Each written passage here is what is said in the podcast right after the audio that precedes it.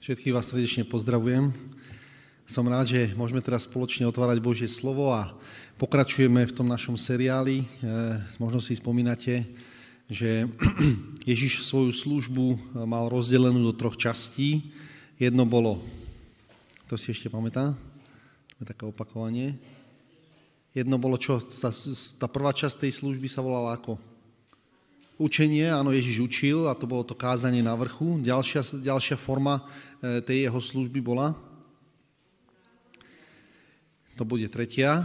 A druhá bola, druhá bola kázal a to kázanie sa dialo nie slovami, ako by sme si to niekedy chceli zameniť, že slovičko učiť a kázať, že to je to rovnaké, není to to rovnaké, Učenie znamená, že ich vyučoval tomu Božiemu zákonu a kázal znamená, že chodil medzi nimi a ukazoval im prakticky to, ako pán, aký pán Boh je. To znamená to, akým spôsobom ich príjmal. A tretia fáza tej jeho služby bolo uzdravovanie. No a v 10. kapitole, to je tam, kde sme, 10. kapitola Matúšovho Evanília, tam sme zistili, že vlastne Ježíš vysiela tých svojich učeníkov a vysiela ich priamo do tej tretej fázy. A tiež sme si povedali, že Ježíš ako majster všetkých majstrov vie, prečo ich nepošle ani kázať, ani učiť, ale ich pošle priamo uzdravovať. Mohli by sme povedať, že z tých troch vecí je to najťažšia, ktorú im zverí a je to súčasťou jeho plánu, ktorým ukazuje, že e, to kľúčové teda je, že Ježiš chce nielen ich použiť, aby uzdravil niekoho iného, aby uzdravili, ale že pre nich samotných má Ježiš pripravené uzdravenie. A to uzdravenie sa deje priamo v tej službe. Vtedy, keď sú konfrontovaní sami so svojou nedostatočnosťou, keď nerozumejú tomu, eh, ako to majú urobiť, veď ona na to nemajú žiadnu silu ani moc. A vtedy, keď sa dotknú svojich vlastných limitov, tak si uvedomia, ale to není predsa o nás, to je o Pánu Bohu. My sa máme odovzdať jemu. To On má robiť skrze nás, to nie my máme žiť, to nie my máme pracovať, ale to On má pracovať skrze nás. A k tomuto sú potom učeníci uzdravení že zrazu už to nerobia oni vo vlastnej sile, ale to, koho velebia, to, kto je centrom pozornosti, nie sú oni sami, ale je Pán Boh. Pretože s nimi to nemá nič spoločné. A my sme si možno položili tú otázku, že tak prečo Pán Boh tam, zhr, e, teda, prečo tam sú zhromaždené všetky tie názvy tých učeníkov práve v 10. kapitole, keď ich Ježiš vysiela? No preto, že Ježiš vysiela učeníkov do služby a môžeme prakticky a reálne vidieť, čo to s ich životmi urobilo. Že oni sú zrazu uzdravení. Že tí, ktorí boli sami v sebe, mali nejakú povahu, nejaké veci vnímali, nejaké veci chápali, nejaké súvislosti tam medzi sebou mali, tak zrazu oni boli uzdravení a z nich je úplne iný človek. Hovorili sme už o Petrovi. Peter bol na začiatku, my sme mohli povedať, ako také rozbúrené more, kde ruka tam plášť, hej, ako sa hovorí, kde vietor ten, tam plášť. E, nadšený všelijakými myšlienkami, ktoré ho napadli, Pane, chcem za tebou kráčať po vode a tak ďalej. Všetky tieto veci, to bol Peter. Prvý, ktorý sa hlásil do každej akcie, to bol Peter. Mohli by sme povedať, že to, že zažije minimálne dve skúsenosti na rozbúrenom mori, ukazuje to, že ako on sám je vnútorne rozbúrený. A potom, keď prejde tým procesom toho uzdravenia, zrazu sa z neho stane apoštol, ktorý hovorí, najväčšia jeho téma je, viete, ktorá Petrova, v Petrových listoch, čítali sme to, Spomínate si ešte? Čo bola jeho najväčšia, alebo čo je jeho najväčšia téma Petrova? Z rozbúreného človeka sa stane človek nádeje. On hovorí o nádeji. A to nehovorí nielen teoretické poznanie, ale on hovorí, viete čo, keď ja mám nádej, keď zo mňa sa niečo podarilo Božiemu duchu a Pánu Bohu niečo zo mňa urobiť, urobiť ma užitočného pre Božie dielo, tak potom má nádej každý. A to je to, čo Peter píše. My máme tu nádej, to je tá kotva, tá, ktorá nás drží. Všimte si, z jedného zmietaného sa stane e, apoštol nádeje. Potom sme ale pokračovali ďalej a mali sme ďalších učeníkov a oni sú tam trošku zoradení aj podľa toho, ako sú dominantní v rámci toho príbehu. Okrem Judáša, ten je vždy posledný a ten je dosť dominantný, ale dominantný ani nie on sám, ako pán Boh, ktorý ho chce zachrániť. Posledný, pri poslednej večeri Ježiš Kristus štyrikrát sa pokusí zachrániť Judáša. Neviem, či ste si to niekedy všimli. Ale k tomu sa ešte dostaneme, lebo Judáš je až na konci. Ale štyrikrát, dalo by sa povedať, že celá tá posledná večera je vlastne záchranná akcia na Judáša zameraná. Štyrikrát sa Ježiš mu pokusí pomôcť. A on tam potom je napísané, ale vyšiel do tej tmy a to znamená, že vlastne pána Boha, to svetlo sveta už nemá záujem, viacej sa to nedá s ním urobiť. Ale ostatní jedenácti, u nich sa ten proces podaril. Na druhom mieste e, sa objavuje učeník, ktorý sa volal, alebo učeníci, oni sú to, povedali sme si, že tam sa striedajú, že tam je Jakub a Ján, to sú dvaja bratia, ktorí ide ruka v ruke a niekedy je pred nimi Ondrej a niekedy až za nimi. A dané to je tým, že títo dvaja sú boli nesmierne e, takí e, ambiciózni, by sme mohli povedať. Že to boli tí, ktorí vlastne si vybavovali cestu e, svoju tetu, hej, že povedz teta, povedz tomu Ježišovi, aby sme sedeli po pravici a po lavici. To boli oni. Keď sa im niečo nepáčilo, tak boli horliví pre Pána Boha. Povedali, tento tu uzdravuje, tak tomu to zakáž, lebo to nemôže uzdravovať, on s nami nechodí. A títo nás neprijali, na tých zošleme oheň. To je to aj v Biblii, to je napísané, že ten Eliáš zoslal oheň, tak aj my to urobme. Poďme to aj my tak urobiť. Boli mimoriadne e, ochotní k tej správnej viere a obetovať, priniesť akékoľvek obete. A potom sa z nich stane, Jakub sa stane prvým učeníkom, ktorý, ktorý vlastne zomrie ako prvý z tých učeníkov. A z Jána sa stane Ján z hodou okolností zomrie posledný, lebo Ježiš sa ich pýta tam, keď oni povedia, no a ste ochotní za mňa trpieť? A oni povedia, jasné, urobíme všetko, čo treba. Ani nevedeli, ako sa to naplnilo v ich živote. Jakub sa stane prvým mučeníkom a Ján zomiera posledný. Ján je ten, ktorý vidí všetkých tých svojich kamarátov zomierať. A na konci sa z neho stane apoštol, ktorý píše v liste aj v zjavení, všetkým píše o tom a dieťatka Božia láska nech je vami. Milujte sa navzájom. Tak sa pozná človek, ktorý má vzťah s Pánom Bohom, že miluje toho druhého, že je ochotný obetovať za neho svoj život. Všimte si, to vychádza z úst človeka, ktorý predtým povie, no tohto zničíme, ten není s nami, ten, ten je priateľ náš. Z úst tohto človeka vyjde a podľa toho sa pozná Kristov nasledovník, Kristov učeník, že miluje toho druhého. To je obrovská zmena, ktorá sa stala v živote Jána a Jakuba, by sme mohli povedať. No a potom prichádza ten Ondrej, alebo Andrej, to bol človek, ktorý bol, e, my sme mohli povedať, ten by mal byť na prvom mieste, lebo on bol prvý, ktorý nasledoval Ježiša. On bol ten prvý, hej. Keď tam napísali prvého Petra, tak Peter, Petra zavolal niekto iný, hej. To je to, že Andrej tam mal byť prvý, hej. Prvý je ten, kto tam to mal byť povolaný prvý. Ale Andrej, všimte si, Andrej, ten, v tom jeho príbehu sa ukazuje, že Andrejovi vôbec nevadí byť ani druhý, ani tretí, ani štvrtý. Viete prečo? Lebo on všetkých, koho stretne, privedie k Ježišovi. On povie, ak je Ježiš prvý, ja môžem byť aj posledný, mne to nevadí. On sa neháda ani s Jakubom a Jánom a nepovie, viete čo, preskočili ste ma, halo, halo, tak takto nebudeme kamaráti. Ondrej povie, on je, on je uzdravený k tej skutočnej pokore ktorý povie, keď ja môžem priviesť niekoho k Ježišovi, tak to je v poriadku, ja som s tým spokojný. No a ďalší, teraz pokračuje v tej 10. kapitole, pokračuje zoznam a ono samozrejme tie, tie zoznamy, ja som vám povedal, že už máme 4 tie zoznamy, e, je u Matúša, u Marka, u Lukáša a v skutkoch apoštolských a u Jana není ten zoznam tých učeníkov. Tam nevieme zoznam učeníkov, aký bol, ale to má samozrejme svoj dôvod. Jan vie, prečo píše veci tak, ako ich píše. V 10. kapitole, teda na, na tom 5. mieste, ostáva učeník, ktorý sa volá ako? Filip, správne? To je, piatý, to je piatý učeník v poradí. E, tam s tým poradím není žiadny problém, hej, na 5. mieste vždy pevne stojí ten Filip teda. A e, čo vieme teda o Filipovi? Filip má grécké meno, to je pre neho typické. E, tí ostatní majú židovské mená alebo aramejské mená, Filip má meno grécké.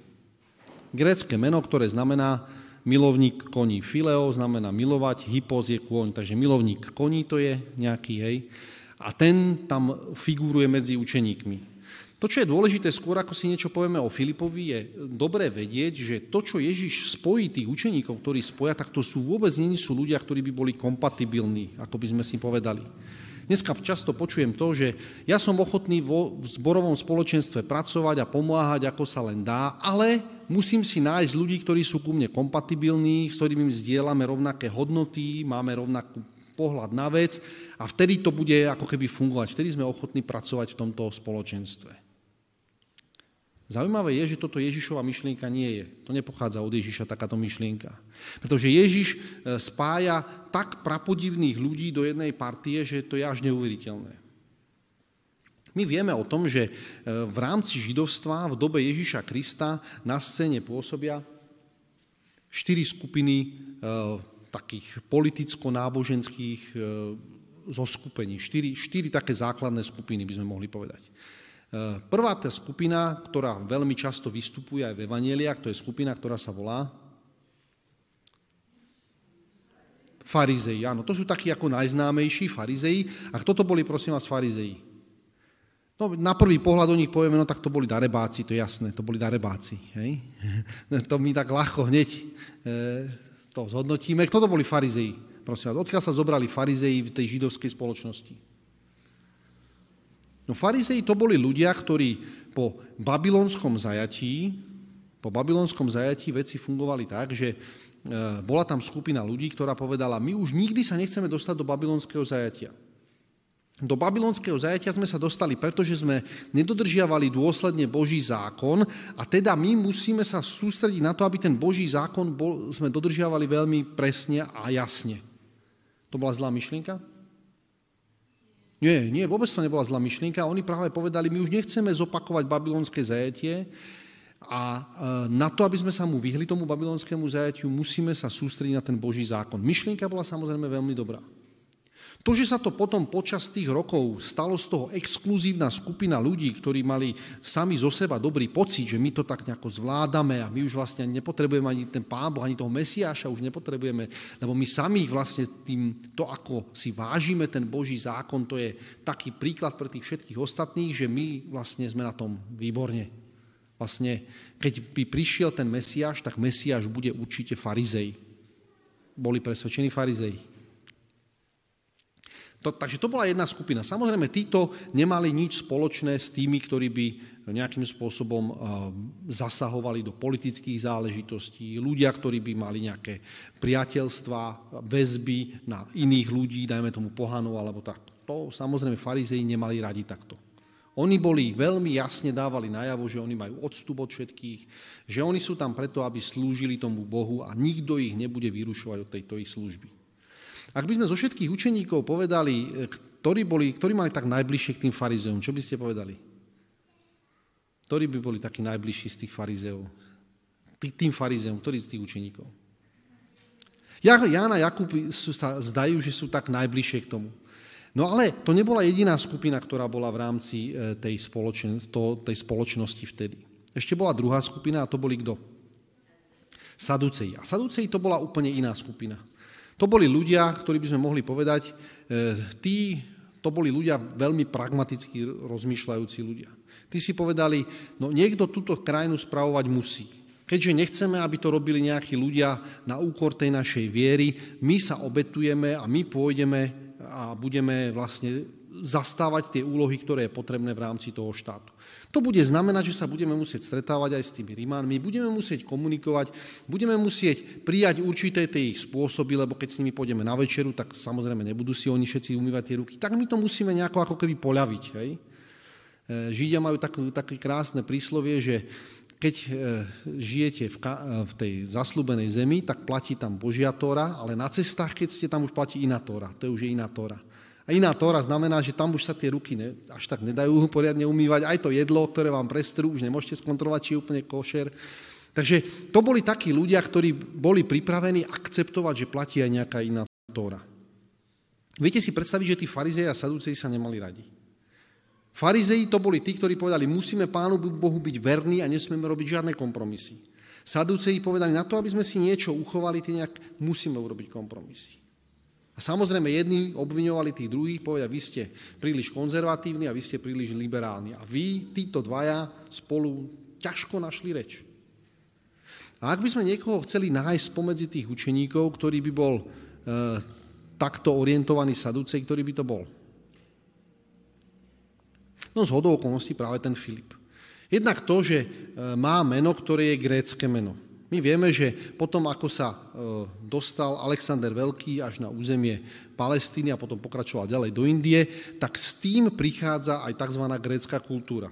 Ten helenizmus, prichádza do Palestíny. Predtým tam nebol prítomný, ale teraz už prichádza. A samozrejme, boli ľudia, ktorí sa, ktorý, ktorým sa to páčilo, pretože to bolo nový spôsob obliekania, to bol nový spôsob vyjadrovania sa, to bol nový spôsob zábavy, to už sa, ne, to už sa nechodilo iba tak, že niečo sa tam čítalo, ale už bolo aj divadlo nejaké a tak ďalej. To bol iný životný štýl. A samozrejme, bola skupina ľudí v rámci toho Izraela, to boli práve tí, ktorí boli ochotní sa prispôsobiť, ktorí akceptovali takýto, takýto nový moderný spôsob života a prispôsobili sa mu. To, že Filip, to znamená človek, ktorý žije v Palestíne, dostane grécke meno, ukazuje na to, že jeho rodičia boli moderní.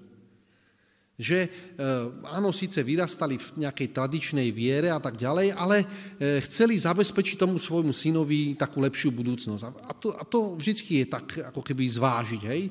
V Amerike, keď máte komunitu tých Amišov, tak e, Amiši tí žijú tým tradičným spôsobom života a je jasné, že v tej spoločnosti okolitej sa veľmi nenájdú uplatnenie. Chodia v tých svojich krásnych nohaviciach na tých vozoch, pekne pomaličky, ako im to ide a tie vrecká múky, teda zrna prenášajú do mlínu, tam si to pomelú a tak ďalej. Všetko je také krásne, nostalgické, by sme mohli povedať, ale reálny praktické zapojenie týchto ľudí do nejakého politického života alebo do nejakého fungovania tej spoločnosti je žiadny alebo nulový teda, lebo proste nestíhajú tí ľudia, oni to majú inak nastavené.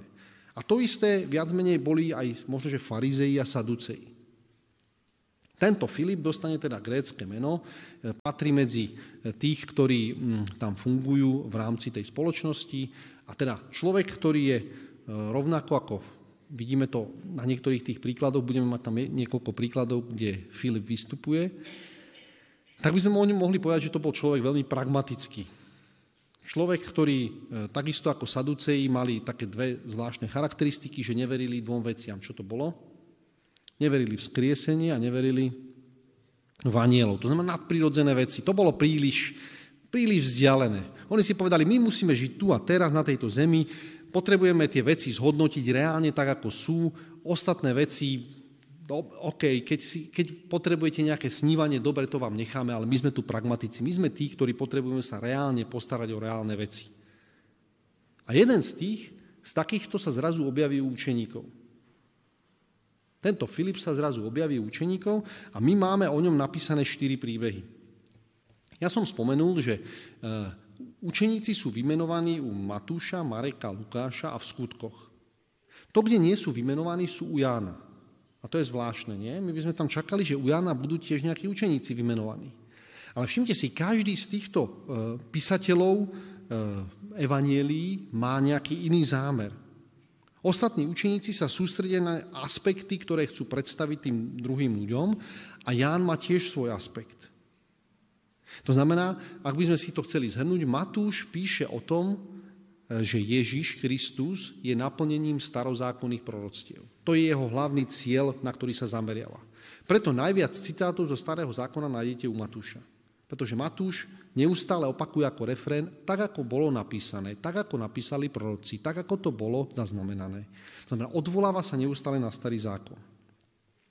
Marek píše inak. Marek predstavuje Ježiša ako divotvorcu. Nemáte tam žiadny rodokmeň, z Ježišovho detstva tam nie je nič. Ježiš Eh, je tam predstavený ako človek, ktorý zásadným spôsobom ovplyvňuje myslenie a život človeka, ktorý žije v modernej dobe, tej, tej rímskej dobe by sme mohli povedať. To znamená, to je to, čo snaží sa ovplyvniť myslenie tých ľudí, priviesť ľudí k viere v Boha. To je to, čo robí Marek. Na ďalšej máme Lukáša. Lukáš sa sústredí na Ježišovú moc, na zázraky a hlavne na prácu pod vplyvom Ducha Svetého. A čo potom Ján? Na čo sa sústredí Ján? U Jána je zvláštne, že viete, koľko zázrakov Ježiš urobí u Jána? V Jánovom Janeliu koľko zázrakov urobí?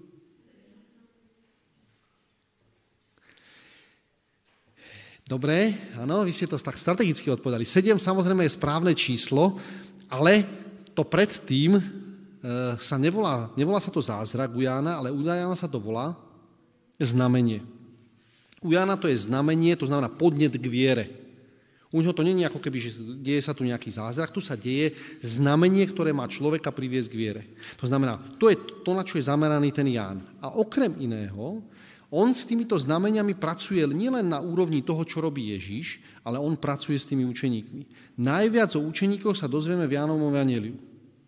Matúšovom evaníliu napríklad taký Bartolome, viete, koľko povie veci? Žiadnu. Viete, koľko povie v Jánovom evaníliu? A neviete, že to tam je, že? 14. kapitole. Bartolome prehovorí. Tomáš trikrát prehovorí v Janovom Evangeliu. Vedeli ste, že Tomáš rozpráva v Janovom Evangeliu? Vedeli ste, lebo ste povedali, kým neuverím, kým sa nedotknem, vtedy neuverím. Ale Tomáš ešte dvakrát predtým niečo povie. A to vieme vďaka Jánovmu Evangeliu. Pretože Ján sa zameriava na znamenie, ktoré Pán Boh robí v živote tých učeníkov, ako sú ich životy pretransformované, aké veci z ich úst vychádzajú najprv a aké potom vychádzajú, keď už Pán Boh na nich pracuje. A mimochodom aj Filip dostane dosť veľa príležitostí v tom Jánovom evaneliu. Koľkokrát prehovorí Filip v Jánovom evaneliu? V ostatných evaneliách neprehovorí. V Jánovom evaneliu prehovorí štyrikrát. Pragmaticky, jasne a tak ďalej. To nám pomôže porozumieť tomu, že kto to vlastne ten Filip bol. Takže prvýkrát, eh, prvýkrát sa o Filipovi niečo spomína eh, tej, v tom, tej prvej kapitole, keď ho Ježiš povolá. Není tam napísané, prečo si ho Ježiš vyberie. Jednoducho tam Ježiš za ním príde a on sám toho, eh, toho Filipa povolá. A potom Filip ide a v prvej kapitole máme napísané, že on tam ide a zavolá jedného človeka, ktorý je vždycky pri ňom. Ten sa volá Natanael. Toho zavolá a ten mu na to povie, no, čo môže byť dobre z Nazareta? To, to nič, to proste to nie. On je taký, ten Natanael taký nepríjemný, všimli, ste si.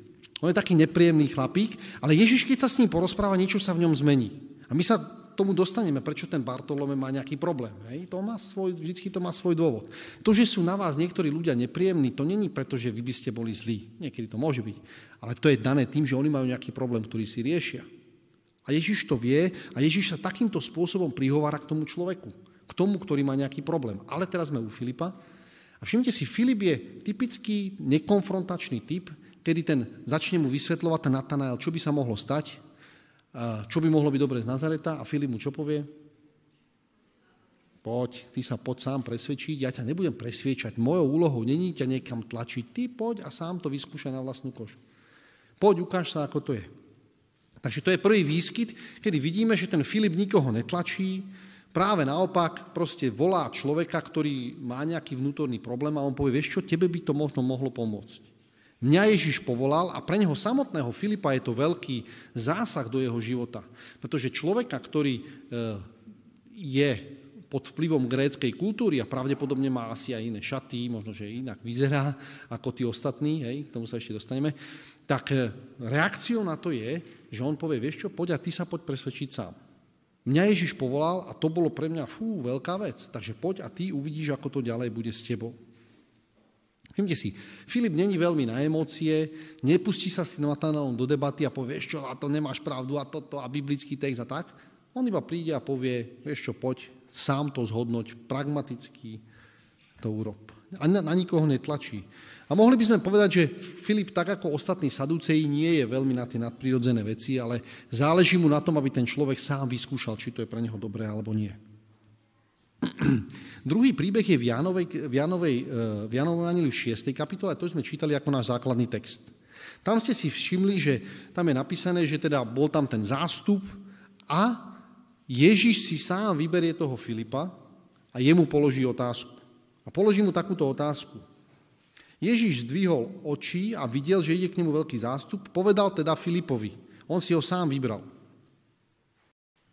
A povie mu, kde nakúpime toľko chleba, aby sa títo najedli?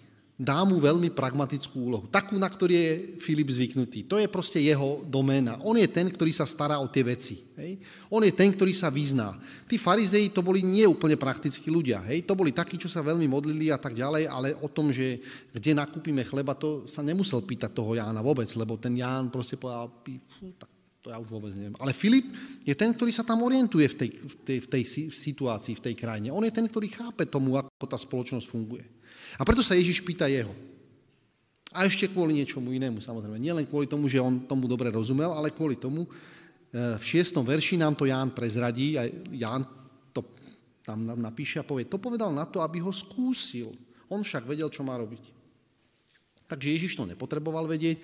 Mimochodom, Ježiš potreboval čo skúsiť presne? Čo je to, čo potreboval Ježiš skúsiť?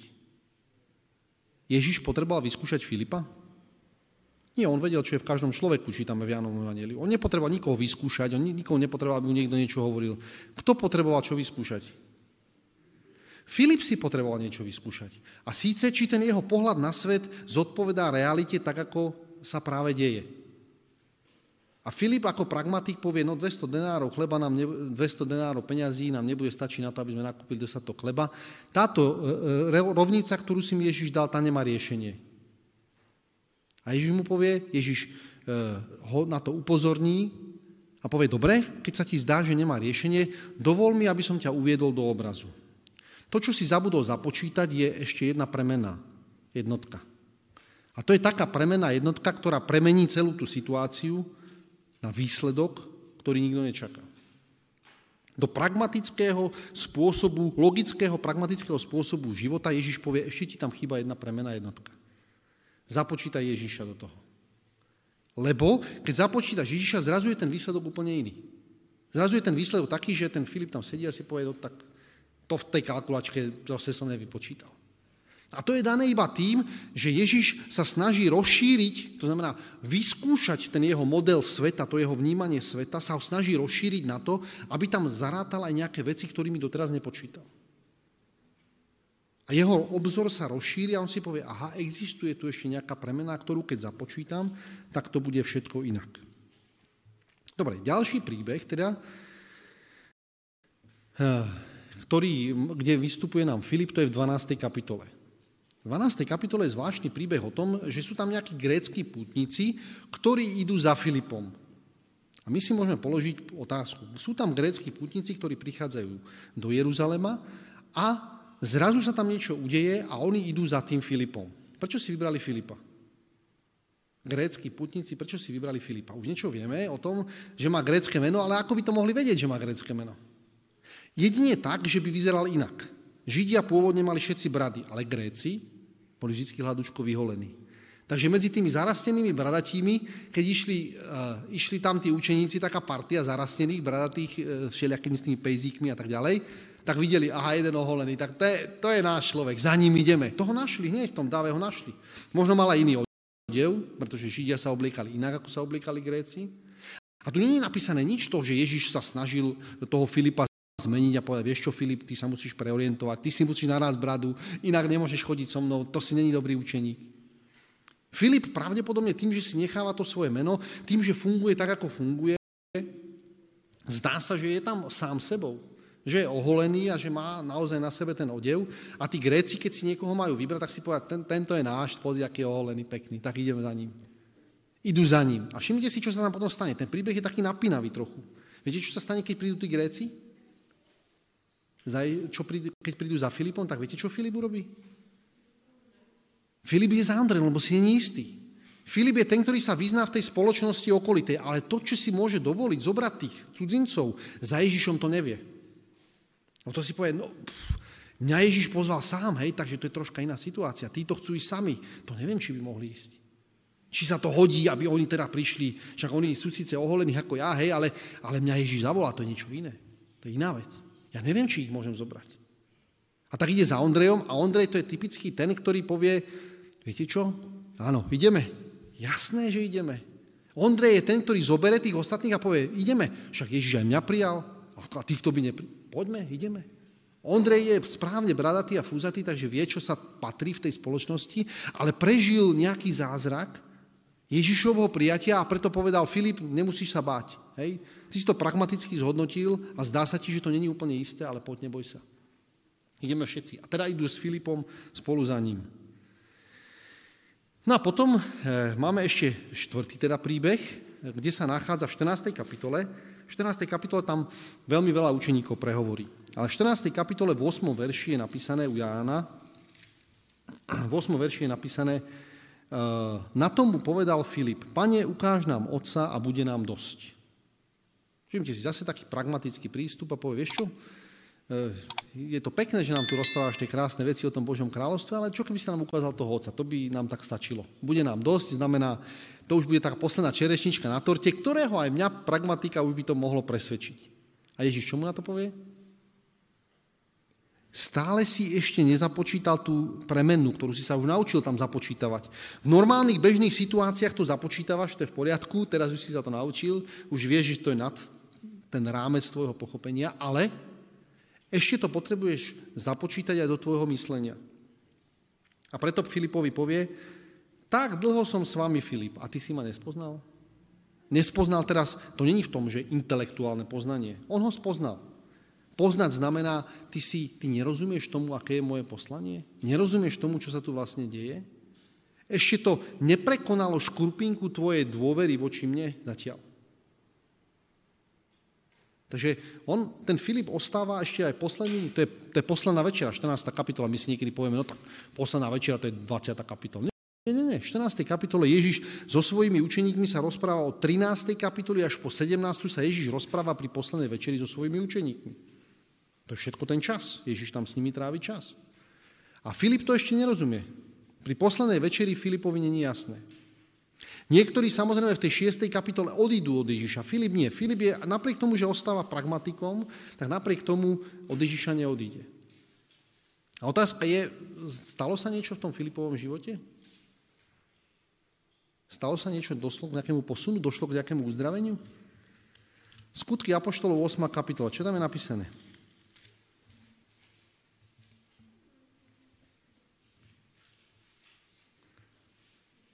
V 5. verši, v 8. kapitole je napísané, Filip zišiel do mesta Samária a kázal im Krista. Fíha. Všetci ostatní v Jeruzaleme sa trasú o svoj život, boja sa a Filip ide do Samárie. Mimochodom, na konci tej kapitoly tam bude napísané, že keď Ján a Peter počuli, čo sa deje v Samárii, prišli tam pozrieť, aká situácia tam nastala. Ale medzi tým už tam Filip e, aktívne káže, aktívne pracuje. Tak si povieme, hm, to je zajímavé.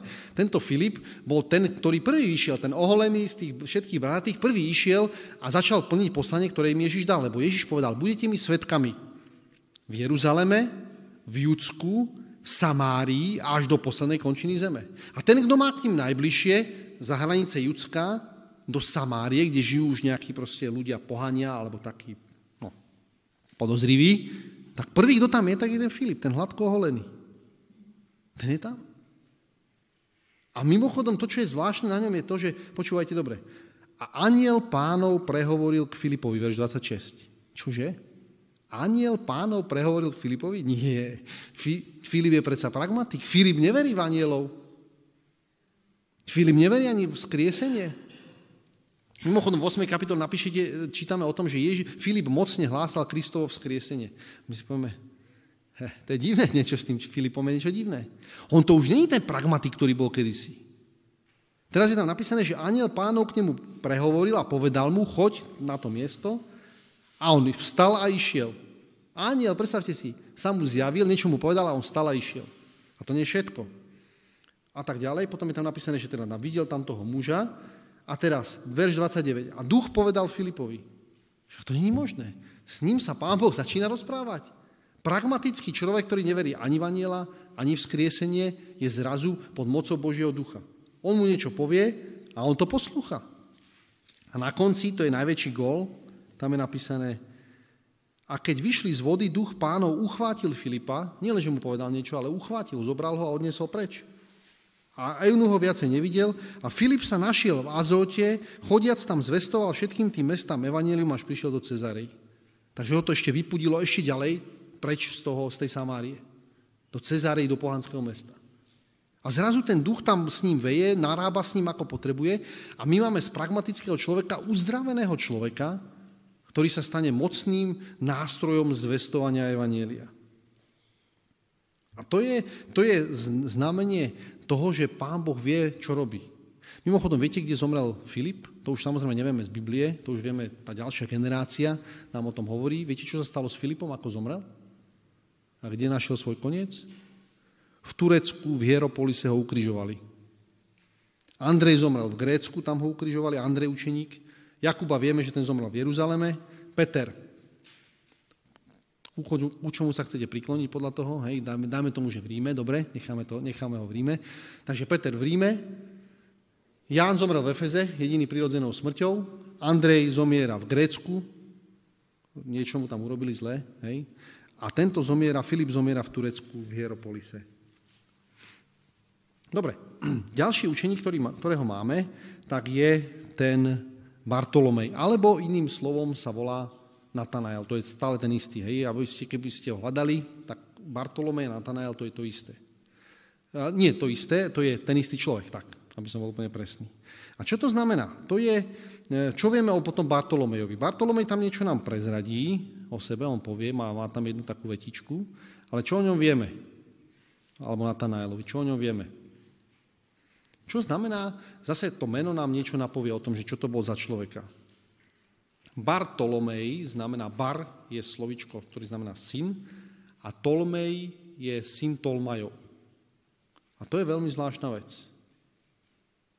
Nám sa to nezdá zvláštne, hej? Ale pre ľudí v tej dobe, keď niekto povedal, no ty si syn Tolmajov, viete, čo sa im vybavilo? Viete, kto to bol Tolmaj? To bol filištínsky král.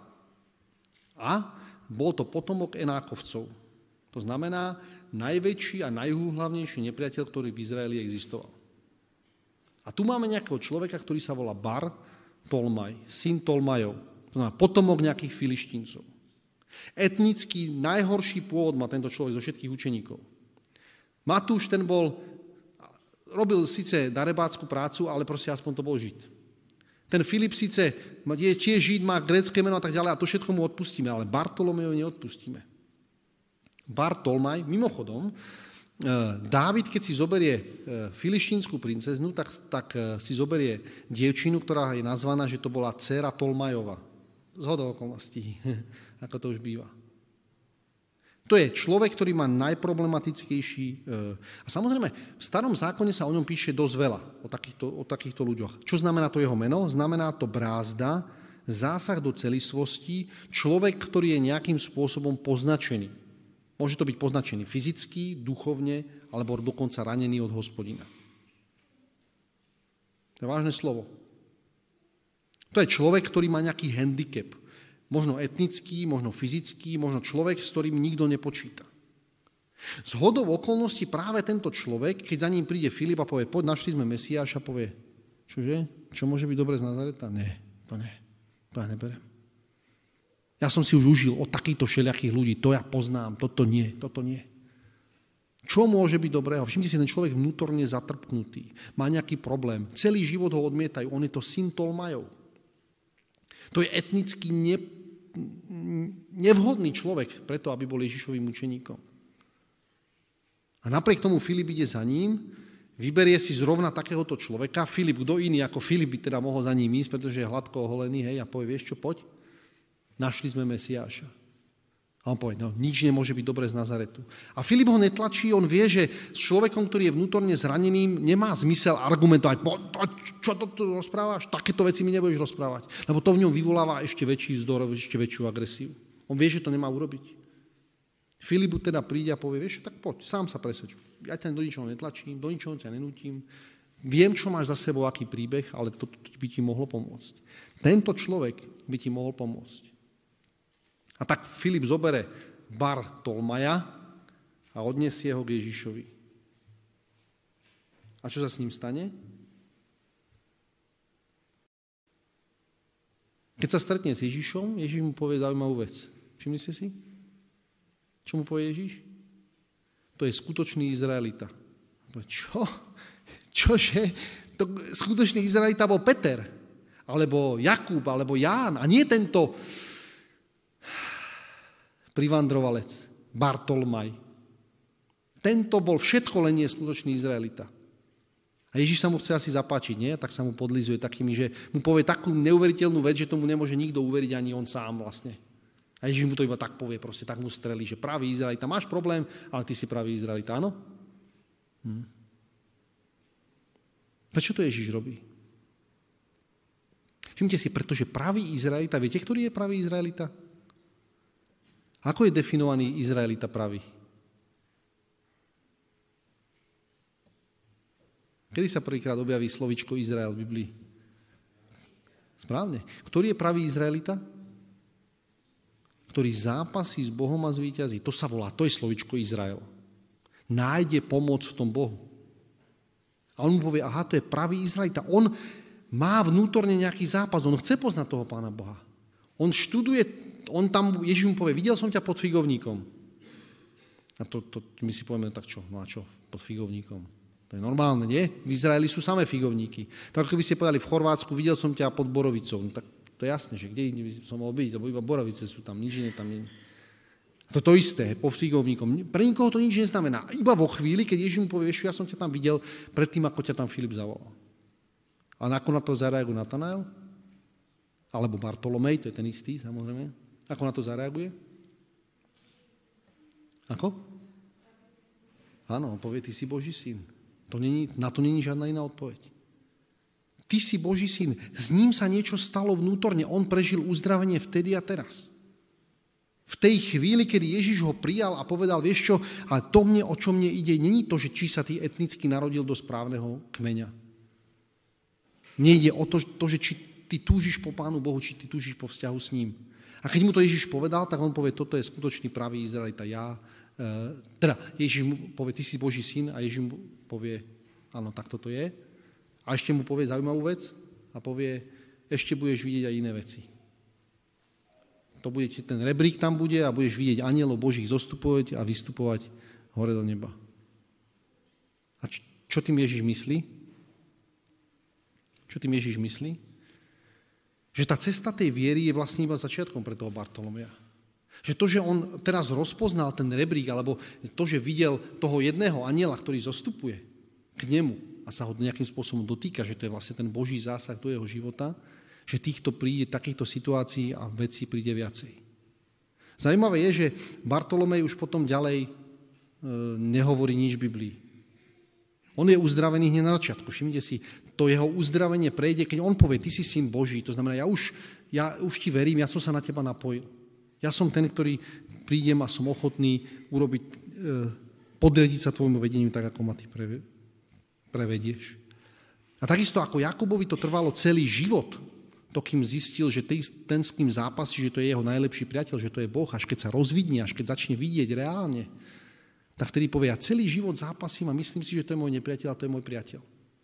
A Ježiš mu povie, vieš čo, to, čo si si ty prežíval, to zatrpnutie, tú hrôzu vo svojom vnútri, tak to je preč. Teraz už tu a teraz si rozoznal vo mne Syna Božieho, takže už vieš, že ja som tvoj skutočný priateľ a nastáva cesta vzájomného poznávania a dôvery. Čo sa stane s Bartolomejom? Čo sa mu stane na konci života? Podľa cirkevných otcov vieme, že kde skončil? V Azerbajdžane. Do Azerbajdžanu. Vidíte, ako ďaleko. Niektorí išli na západ, niektorí išli na východ, niektorí na juh, budeme tam mať aj južanov nejakých, niektorí išli na sever a niektorí ďalší ešte pôjde až do Indie. To bude, ako sa volá ten, čo skončil v Indii? Tomáš, správne, Tomáš skončil v Indii. A zaujímavé je, že všetci tí apoštoli, tí, ktorí išli na tie konkrétne miesta, do dnešných dní je tam veľmi silná kresťanská komunita, že sa to zachovalo. Že to boli ľudia, ktorí naozaj, ten ich život svedčil o tom, že Pán Boh zásadné veci urobil v ich živote. A všimnite si, Bartolomej niekde je nazvaný Bartolomej, ale niekde je nazvaný Natanael. Viete, čo to znamená Natanael? Natanael znamená v hebrejčine Boží dar. Jeho otec Tolmaj mu dal meno, toto je Boží dar. A on sa stal skutočným Božím darom pre svoje okolie, kde pôsobil a kde fungoval. Tak, takýmto spôsobom, keď pán Boh mení meno tomu Jakobovi na Izrael, tak dalo by sa povedať, že v tomto prípade e, pán Boh zo syna, to stretnutie s Ježišom spôsobí to, že zo syna Tolmaja, toho filištínca, toho nepriateľa, toho podradníka, sa stane Boží dar pre tých ostatných. A mimochodom, podľa mňa pre toho Bartolomea to bola veľmi silná skúsenosť. Viete prečo? Pretože si uvedomil, že král Dávid, král Izraela si zobral dceru Tolmajovu. A potom je tu ešte iný král, eh, král Izraela, ktorý si zoberie aj syna Tolmajovho. Céra Tolmajová je zachránená, aj syn Tolmajov je zachránený. A on teda vie, že tam má to svoje miesto. A preto ide a je ochotný urobiť to, k čomu ho Pán Boh povolá. Dobre, ešte jedného stihneme a potom už zase na budúce niekedy. Tak ďalší v poradí je Tomáš. O Tomášovi vieme čoraz menej. Tí učeníci majú čoraz menej tých informácií, ktoré tam máme. Ale ja som vám povedal, že Tomáš prehovorí trikrát. v Jánovom evaníliu. Budú tam aj takí, čo neprehovoria vôbec. Tento prehovorí trikrát. Čo vieme o Tomášovi? To slovičko Tomáš znamená... Čo? Čo to znamená? Dvojča to znamená. Zaujímavé je, že Ján vždycky tomu menu Tomáš pridá, že on mal ešte príjmenie Didymos. A čo znamená Didymos? Po grécky dvojča. Tomáš je po hebrejsky dvojča a po grécky je to Didymos e, dvojča, zase po grécky. Po grécky a po hebrejsky. Že u Jána vždycky sa tam vyskytuje významovo rovnaké slovo, ktoré je platí aj pre hebrejčinu, aj pre gréčtinu.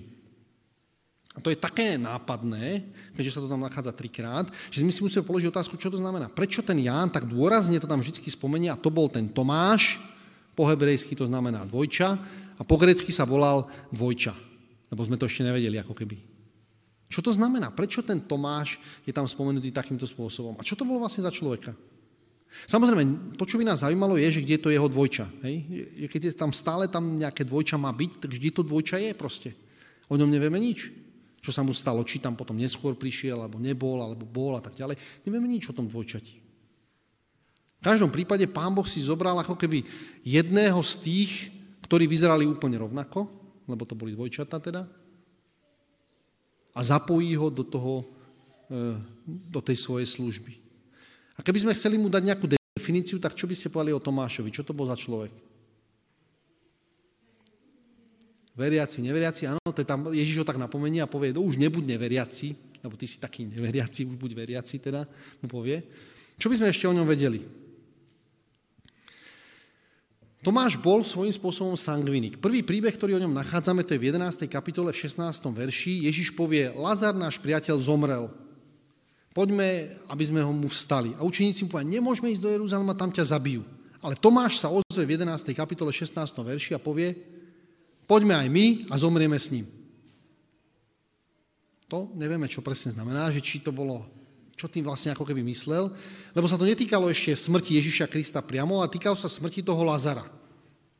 Či sa mu zdalo, že to je nejaký dobrý nápad, alebo prečo to takto povedal, keď potom na ďalší krát ho budeme vidieť, že nie je až tak úplne veriaci.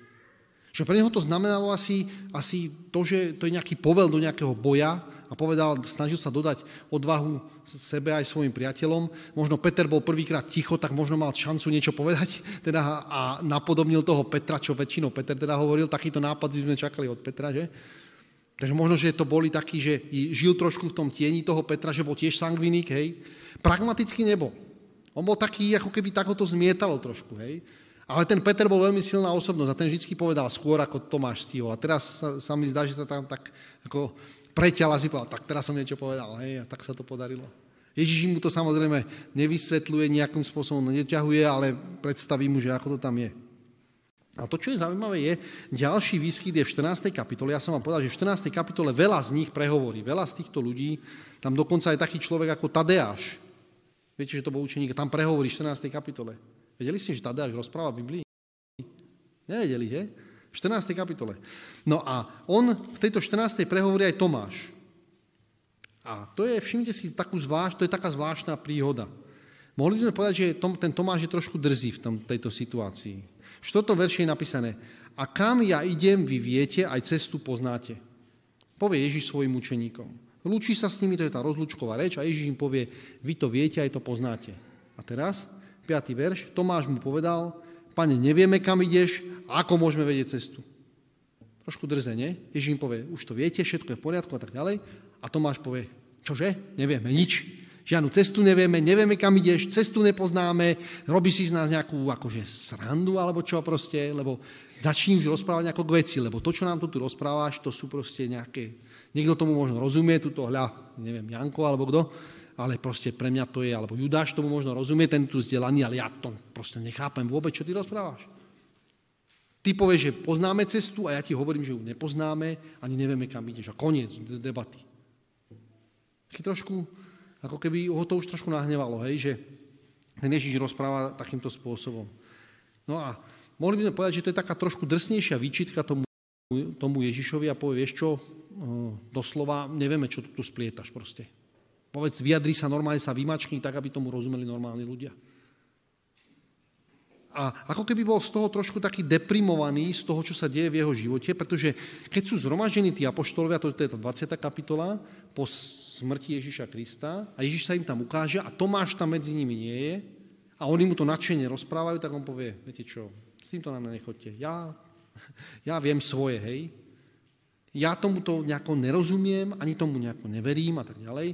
On povie, keď si nedám tie prstíky do ruku, do tých rán, tak ja tomu nebudem veriť. Proste už čo je na mňa veľa, to je na mňa veľa. Ja som bol ochotný aj zomrieť, ísť vtedy, keď to bol ten správny čas, a teraz sa mi to nejako nezdá. A Ježiš teda príde, sa tam zjaví a to povie Tomáš, vieš čo mám pre teba, aj pre takéhoto človeka, ktorý tá jeho cesta zdá sa, že na začiatku je taká odovzdaný je Pánu Bohu viacej a potom to tak nejako vyprcháva pomaličky. Ježiš povie, aj pre teba mám miesto. Tomáš, aj ty si tam súčasťou tejto, tejto skupiny a teda ja som ochotný pre teba urobiť zázrak. Takže som tu, Tomáš, daj si tam prsty. A Tomáš zareaguje tak, ako správny Tomáš, a on povie, môj pán a môj Boh. Prvýkrát, kto povie, toto je Boh, toto je môj Boh, ale môj Boh, nie že to je, to je syn Boží alebo niečo také. On povie, toto je môj Boh. On povie, to je ten, pre ktorým sa ja budem skláňať. A odovzdá sa pánu Bohu v tej chvíli a povie, teraz už nie som neveriaci, teraz už som veriaci, teraz sa budem zameriavať na pána Boha. To, čo vieme teda, to, čo Vladko povedal, Tomáš podľa všetkého, podľa tých cirkevných otcov skončil v Indii, tiež tam zomrel mučenickou smrťou, ale do dneska v Indii máme tiež skupinu veriacich ľudí, kresťanov, ktorí tam ako keby od tých dvoch apoštolov sa tá tradícia toho kresťanstva tam ešte uchovala. Zajímavé je, že e, títo ľudia naozaj Pán Boh zmenil zásadným spôsobom ich život. Nie, nie nevyhnutne tým, že každý musel zomrieť tou mučenickou smrťou, o to nejde ale o to, že to slova, ktoré im on povie, že budete mi svetkami. Budete svetkami, ale všimte si, to nie sú len verbálni svetkovia, ale to vaše životy budú svedčiť o tom, že ja som sa dotkol vašich životov. Že už to nie, nie je ten starý Peter, že už je to iný Peter. Že už to nie je ten Ján, ale už je to iný Ján. Že už to nie je ten Filip, ale už je to iný Filip. Že už to bol Bartolomej Peter a teraz už to Natanael. A že to predtým bol, teraz je, to bol Tomáš, teda ten dvojča, a teraz už je to skutočný Tomáš. Bez, tej, bez toho dvojčaťa, bez toho rozdelenej osobnosti, ako keby, hej, trochu. Už je to ten skutočný, ktorý nasleduje toho Krista. Ktorý ochotne splní to poslanie a jeden povie, tak chlapci, ja idem do Azerbajdžanu, ďalší povie, tak ja berem Indiu, ty si čo bereš? Ja si berem Grécko, ja Turecko, dobre, máme to rozdelené, môžeme ísť. Jedného máme tam, ktorý skončí až za sedmými horami, za sedmými dolami. Viete, až kam sa dostal jeden z apoštolov? na, ďal, to, na, na ďalšej končiny zeme. Viete, ktorá to bola vtedy? Kde? Španielsko ešte ďalej ako Španielsko, ešte ďalej. Ešte bola jedna končina zeme, kde končila rímska ríša pri jednom takom múre Hadrianovom a tam bol ešte jeden z tých apoštolov. Pri Hadrianovom múre. To je kde je Hadrianov múr? Veľkej Británii, správne. Jeden tam skončil z nich, ktorý prišiel doniesť to posolstvo. A to sa dozviete na budúce. Takže ja prajem nám všetkým, aby e, sme povzbudení príbehmi apoštolov e, mohli dúfať každý z nás, že tak ako Pán Boh použil takú rozličnú škálu ľudí, priviedol ich sebe a viedol k tomu, aby splnili to poslanie, tak Pán Boh počíta s každým z nás. To je to posolstvo, ktoré mi z toho vyplýva. Amen.